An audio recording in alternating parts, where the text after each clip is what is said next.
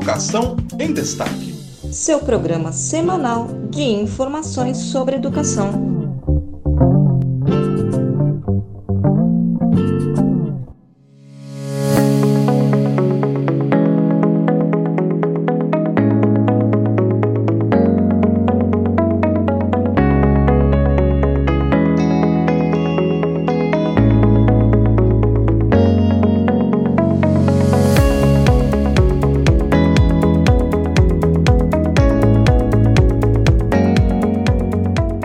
As reitoras e os reitores das universidades federais brasileiras, representados pela Andifes, Associação Nacional das Instituições Federais de Ensino Superior, a exemplo do que tem sido feito em todos os pleitos anteriores para a presidência do Brasil, por meio desse documento disponibilizam aos candidatos à chefia do Poder Executivo Federal uma lista de demandas que envolvem propostas para a educação e, em particular, para a educação superior de nosso país.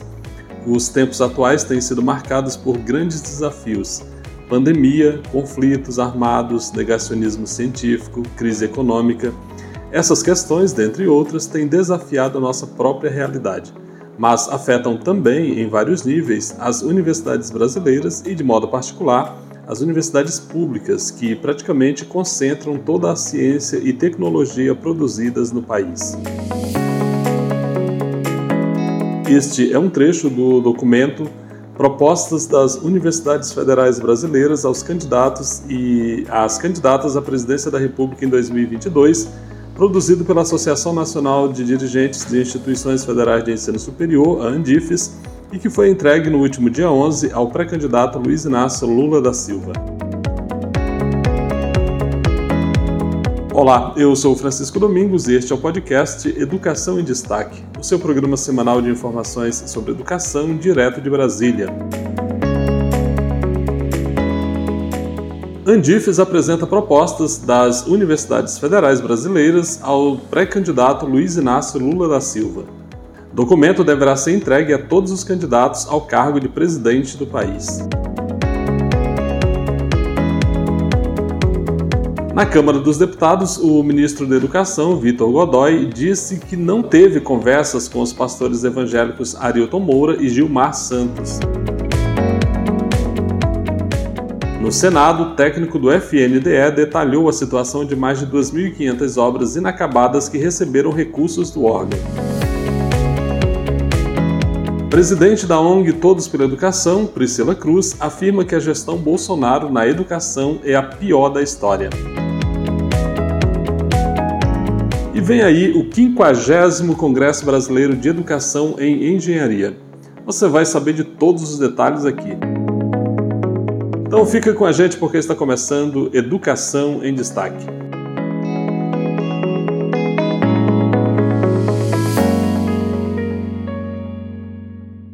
Andifes apresenta propostas das universidades federais brasileiras ao pré-candidato Luiz Inácio Lula da Silva. Isso aconteceu na última quarta-feira na Universidade Federal de Juiz de Fora, em Minas Gerais. Lá, a Andifes entregou ao pré-candidato à presidência e ex-presidente Luiz Inácio Lula da Silva um documento produzido ali pela Andifes com sugestões programáticas que visam contribuir na construção com os planos de governo nas áreas de educação e ciência e tecnologia. O ex-presidente Lula foi o primeiro a retornar um ofício da Andifes que foi enviado aos presidenciáveis com pedido de audiência para a entrega do documento. A expectativa é de que as propostas sejam apresentadas a todos os candidatos. Esse documento, elaborado pela Andifes, ele traz oito tópicos ali que merecem destaque, por isso a gente vai é, registrar para vocês quais são os tópicos apresentados no documento da Andifes. Ponto número 1. Um, respeito incondicional à autonomia universitária. Número 2, recomposição do orçamento das universidades. Ponto número 3, atenção para a consolidação dos novos campi, universidades federais recém-instituídas e estabelecimento de critérios para a criação de novas universidades. 4 manutenção da lei de cotas e disponibilização de recursos para efetiva inclusão de estudantes por ela afetados. 5. instituição de legislação específica para disciplinar o Programa Nacional de Assistência Estudantil, o PNAES, de forma a compatibilizar recursos e atual contexto socioeconômico do corpo discente das universidades federais. 6.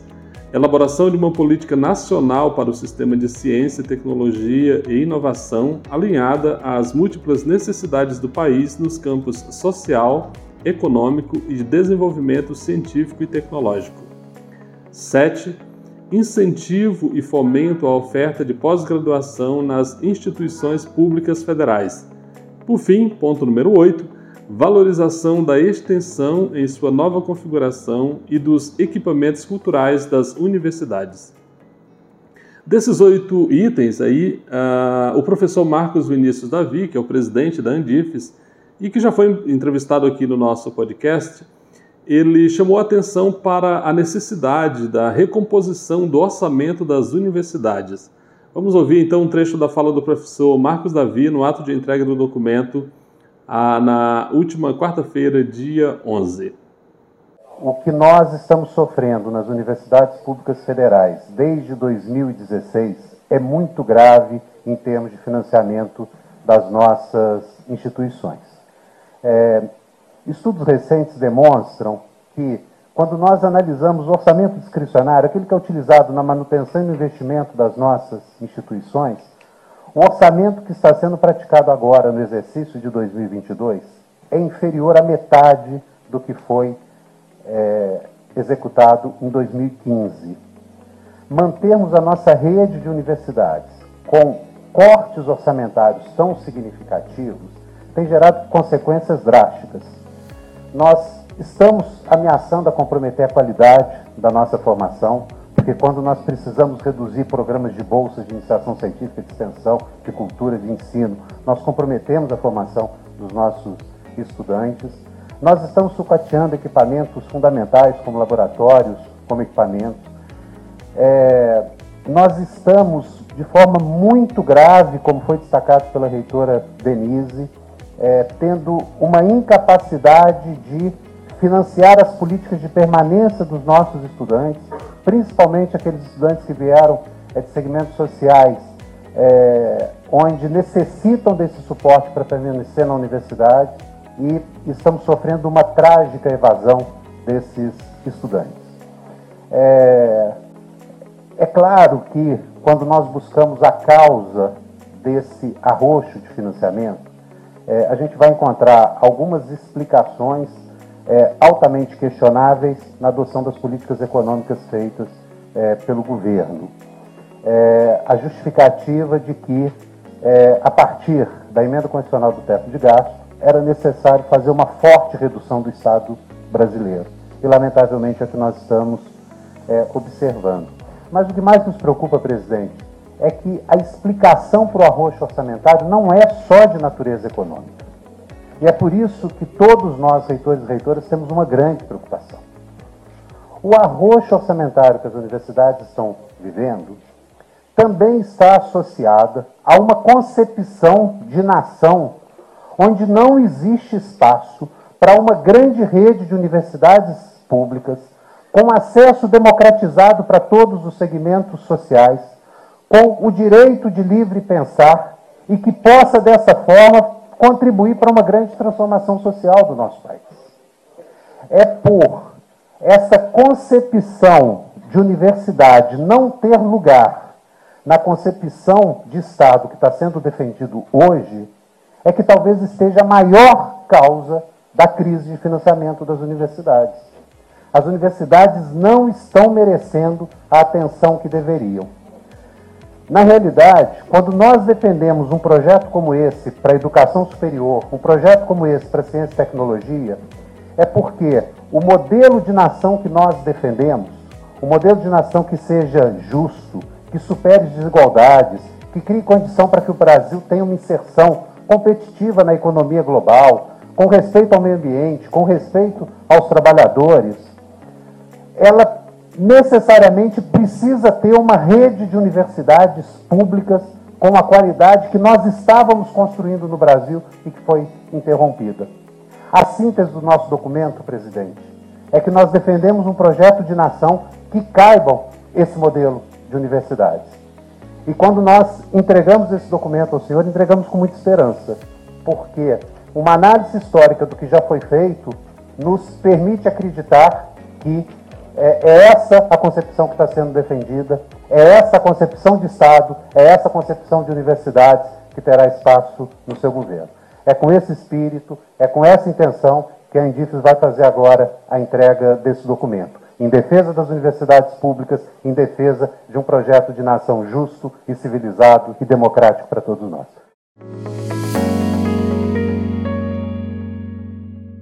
Ministro da Educação, Vitor Godoy, disse que não teve conversas com os pastores evangélicos Arilton Moura e Gilmar Santos.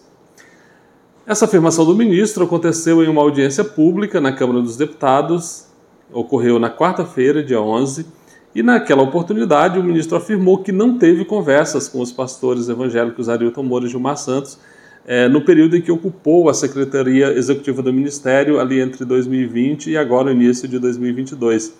Os dois pastores em questão, você deve lembrar, eles atuavam como lobistas no MEC, facilitando a liberação de obras para prefeituras em troca de propinas, cobradas inclusive em barra de ouro.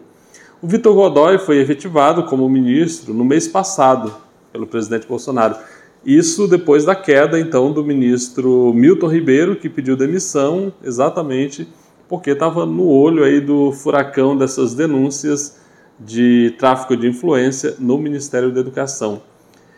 Na audiência, o presidente da Comissão de Educação, o deputado Kim Kataguiri, que é do Partido União Brasil de São Paulo, ele iniciou os questionamentos ao ministro, apresentando os principais motivos para a convocação dele ali à comissão e apresentando o que eu considerei um verdadeiro diagnóstico da situação do MEC, com destaque, claro, para a corrupção e a má gestão.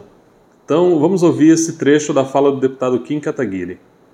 O senhor foi nomeado junto com o ministro Milton Ribeiro, foi seu secretário executivo e conhece bem a máquina pública porque sua carreira é de fiscalizador. O senhor teve participação no esquema de pedido de propina envolvendo o ex-ministro e os pastores? Como o senhor explica o ofício número 696 uh, de 2020, assinado pelo senhor, em que tenta nomear o pastor Arilton como gerente de projetos da sua secretaria executiva? O senhor sabia do esquema de sobrepreços de 26 milhões em kits de robótica para a escola sem esgoto e com chão de terra, sendo o número 2 do Ministério especialista em fiscalização? Não deveria saber, como Vossa Excelência disse, Vossa Excelência é um técnico porque mesmo depois da denúncia da Folha, o MEC manteve o repasse que teve que ser suspendido posteriormente pelo TCU. O senhor tem algum envolvimento com as empresas que lucra lucrariam com o superfaturamento? Por que o MEC deixa milhões de obras paradas, mas lança ah, milhares de obras paradas, perdão, mas lança a construção de novas escolas sem ter dinheiro para terminar. Nós temos o exemplo do município de Ubiratã, no Paraná, em que o prefeito anunciou que conseguiu 3,2 milhões de reais via FNDE, mas na prática o MEC só liberou 5 mil reais. É um esquema ilegal para beneficiar aliados políticos? Por que em vez disso não melhorar as escolas que já existem, mas muitas vezes não têm teto ou mesmo vaso sanitário? O senhor, sendo fiscalizador de carreira, sabe que isso é improvidade. Teve algum conhecimento? Se não, como um secretário executivo não percebe uma liberação simulada de centenas de milhões de reais?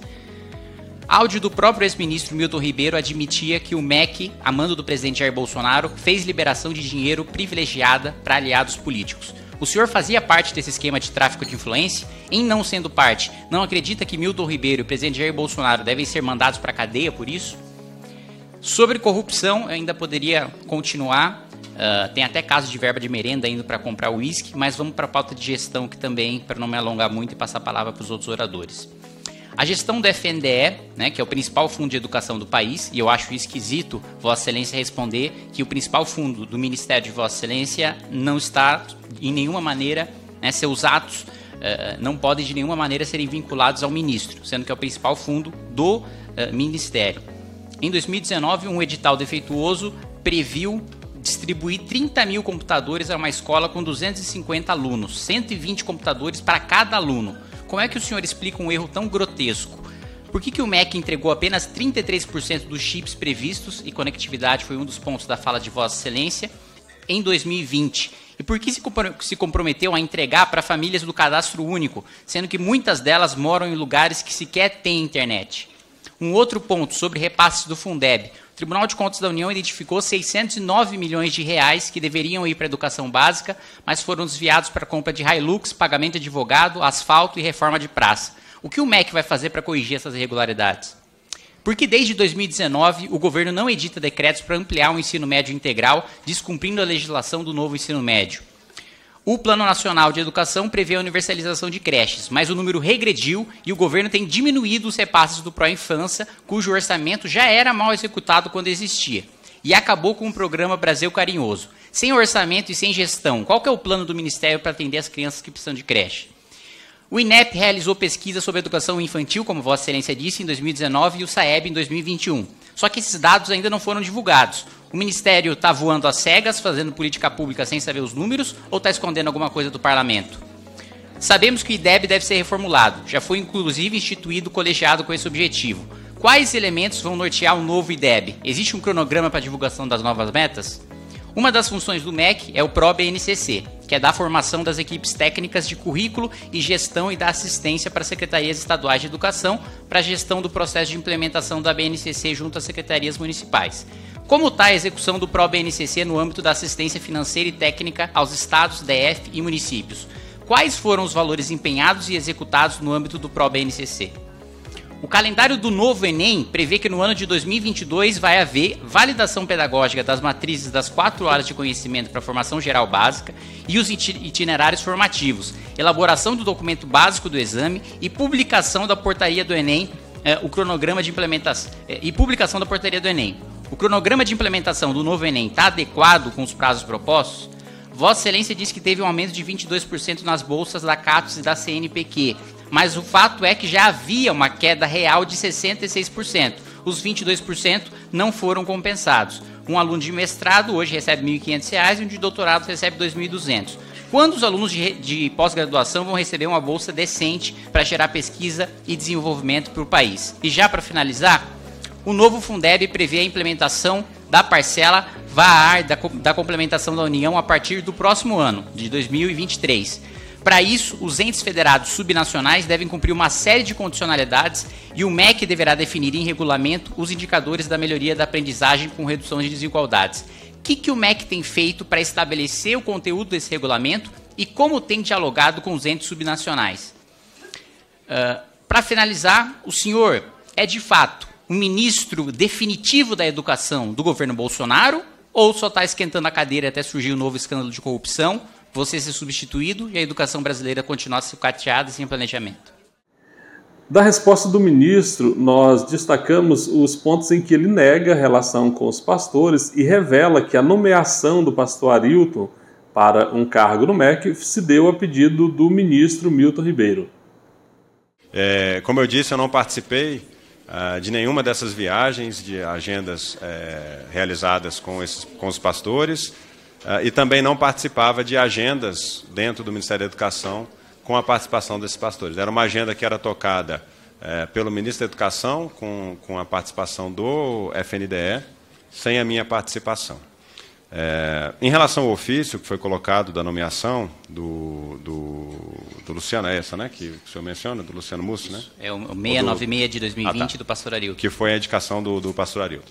É, esse ofício era de competência da Secretaria Executiva, a assinatura, né? mas a indicação do, do pastor Arilton para a nomeação daquele cargo foi do ministro, do então ministro da Educação, Milton Ribeiro.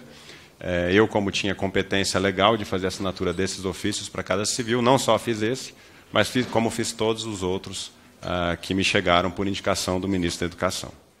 Essa audiência durou mais de quatro horas e está disponível no canal da Câmara dos Deputados no YouTube. No Senado, técnico do FNDE detalhou a situação de mais de 2.500 obras inacabadas que receberam recursos do órgão.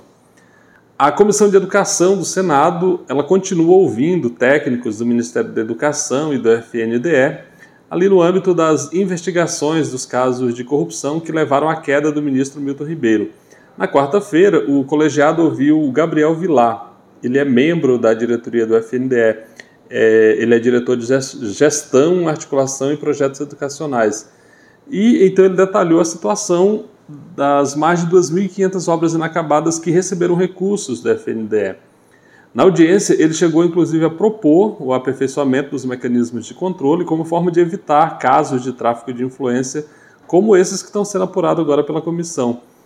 Ele também negou conhecer os pastores evangélicos Gilmar Santos e Arilton Moura. Sobre as obras inacabadas, o Gabriel apresentou uma tabela mostrando que há 2.581 obras de escolas e creches que estão por terminar e que foram financiadas pelo FNDE. Essas obras foram aprovadas no período ali entre 2007 e 2022. E isso totaliza 2 bilhões 389 milhões de reais, dos quais, segundo Gabriel, 1 bilhão e 274 milhões de reais já foram pagos. Dessas obras, 352 receberam 100% dos recursos necessários. Ainda de acordo com o Gabriel, é, desde 2017 o FNDE conseguiu recuperar para o Tesouro Nacional 220 milhões de cerca de 880 milhões perdidos e vem aí negociando com as prefeituras a repactuação de 1.587 dessas obras para que sejam retomadas sem prejuízo ao erário.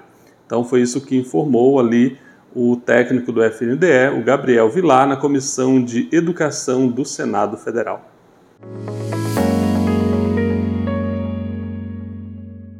Presidente da ONG Todos pela Educação, Priscila Cruz, afirma que a gestão Bolsonaro na educação é a pior da história.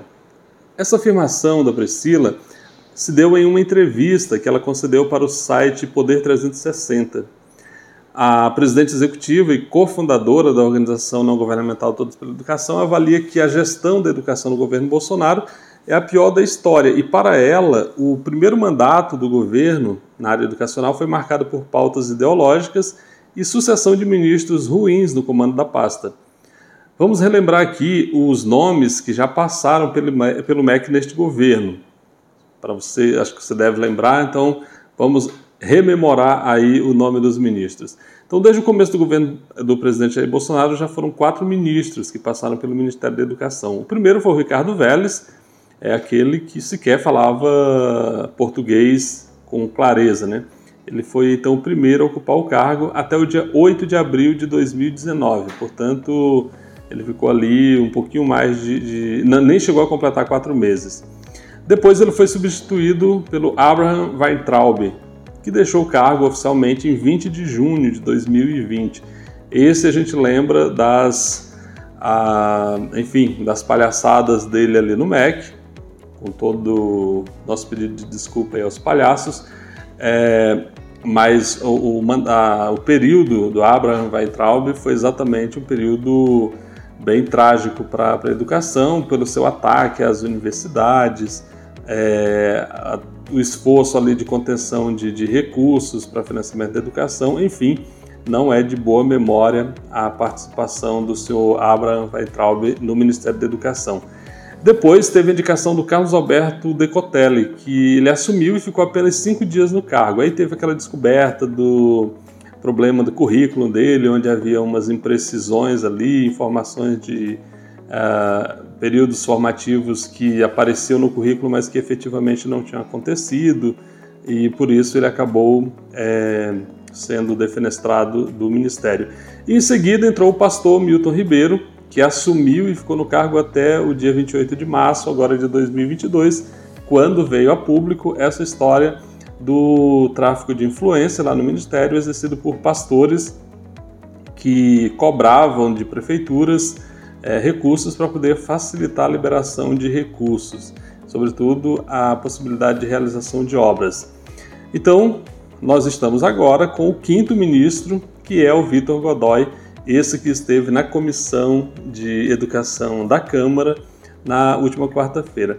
Aliás, o ministro da Educação também está convidado para participar de audiência na Comissão de Educação do Senado, que deve acontecer na próxima semana. Bom, voltando para Priscila Cruz, ela destacou que o MEC tornou-se o Ministério da Reeleição, onde as ações do órgão são pensadas para a reeleição do presidente Jair Bolsonaro. Ela lembra que o governo deveria ter trabalhado para assegurar, junto a estados e municípios, um conjunto de políticas educacionais, como na expansão do tempo integral, a conectividade e formação de professores, por exemplo, o que, de acordo com ela, não aconteceu. Bom, vamos ouvir então a Priscila Cruz, uh, que é a presidente da organização não, govern não governamental Todos pela Educação, e a sua opinião então sobre a gestão da educação no governo Bolsonaro. Eu acompanho o Ministério da Educação há 20 anos, há mais de 20 anos. É, a gente vem trabalhando com o Ministério da Educação há muito tempo e eu posso afirmar, como observadora ali e participante, alguém que vem acompanhando a educação pública brasileira e o Ministério da Educação há, há mais de duas décadas, que essa foi a pior gestão da história do país. Não tem a menor dúvida. A gente teve uma sequência de ministros que, um, foi sendo pior do que o anterior. Então, a gente teve ministros muito ruins, equipes, é, né, times lá dentro do Ministério da Educação absolutamente pautados é, pela guerra ideológica, pela guerra cultural, transformaram o Ministério da Educação num fronte de batalha é, muito, muito guiados pela reeleição. Então, assim, eu tenho dito isso há um tempo, o Ministério da Educação ele se transformou no Ministério da Reeleição. O tempo inteiro é, aquele órgão pensa em como fazer para que o, o, presidente Bolsonaro seja reeleito. Então, o Ministério da Educação ele deveria ter trabalhado muito para garantir, junto com estados e municípios, uma política educacional ou um conjunto de políticas educacionais, é, como expansão do tempo integral, conectividade, é, formação de professores, tem uma série de políticas que deveriam ter sido colocadas em prática com o apoio financeiro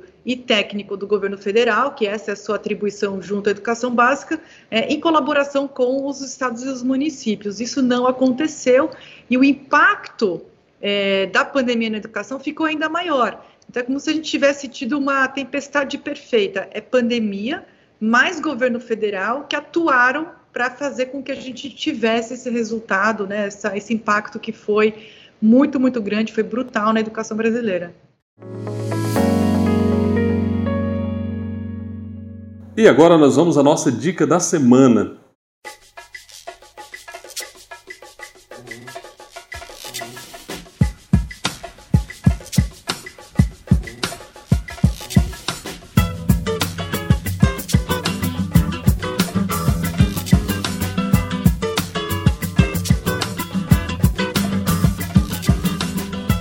Vem aí o 50 Congresso Brasileiro de Educação em Engenharia, o COMBENGE, e também o 5 Simpósio Internacional de Educação em Engenharia da ABENGE.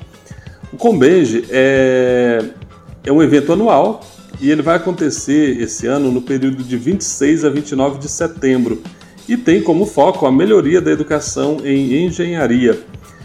Para é, essa edição foi adotado um formato inovador, que é o online. Os encontros anteriores à pandemia eram presenciais e para esse evento vai ser, para esse ano vai ser encontro online.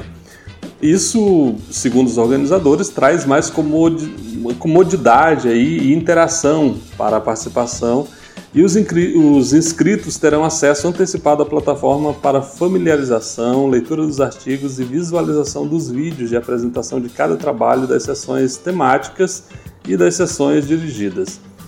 Os organizadores do evento são a Associação Brasileira de Educação em Engenharia, a ABENGE, e as instituições de ensino Unicamp, o Centro Universitário da Fundação Educacional Inaciana, a Escola Politécnica da Universidade de São Paulo, o Instituto Mauá de Tecnologia e o Instituto de Tecnologia de Aeronáutica, o ITA. As inscrições já estão abertas, portanto, dirigentes universitários, decanos, diretores, coordenadores de escolas e cursos de engenharia e de tecnologias, professores, estudantes, representantes de entidades e empresas da área e demais interessados aí já podem se inscrever pelo site do evento que é o cobenge.educacão.ws barra 2022. Repetindo, cobenge.educacão.ws barra 2022. Então aproveite aí a dica, se essa é a sua área de interesse, a gente está sempre trazendo dicas por aqui de eventos diversos sobre diferentes temáticas para é, atender aí todo o nosso público.